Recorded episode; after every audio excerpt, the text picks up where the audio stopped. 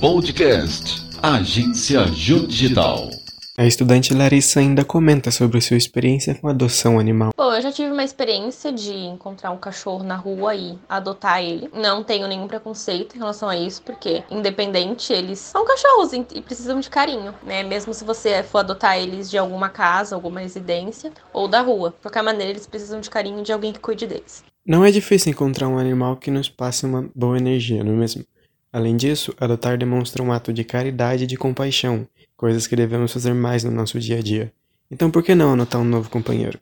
Peterson Vitoriano, para a agência Jô Digital.